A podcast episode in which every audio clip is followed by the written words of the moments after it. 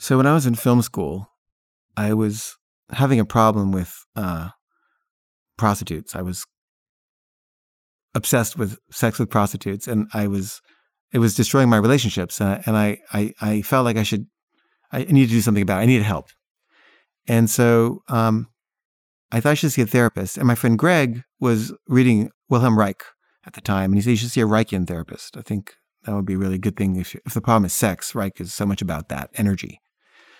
So, I, you know, I looked up Reichian therapists in the phone book and there was this guy and I made an appointment. And uh, I'd never been to therapy in my life. And I walked in and he showed me a seat and I sat down and he sat across from me. He didn't say anything. He just looked at me. But he looked at me in a way that nobody has ever, ever looked at me. It's hard to explain it, but it was like he wasn't trying to reassure me or to get me to like him. He was just looking at me with no agenda at all. And I just started sobbing. And I'm just crying and crying and crying, and I can't stop crying. And I cried nonstop for about 20 minutes. No words exchanged at all, just sobs.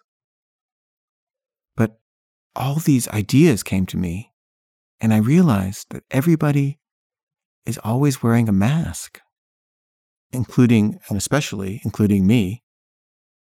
And this guy wasn't wearing a mask. He was just maskless. And I realized how much pain I had that the mask was trying to hide and trying to suppress. And it was an experience of incredible sorrow and liberation.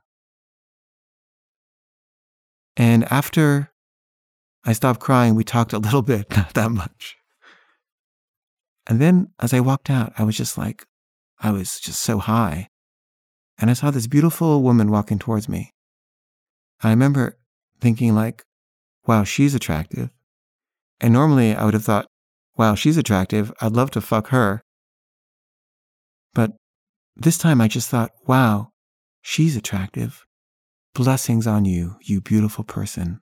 Blessings.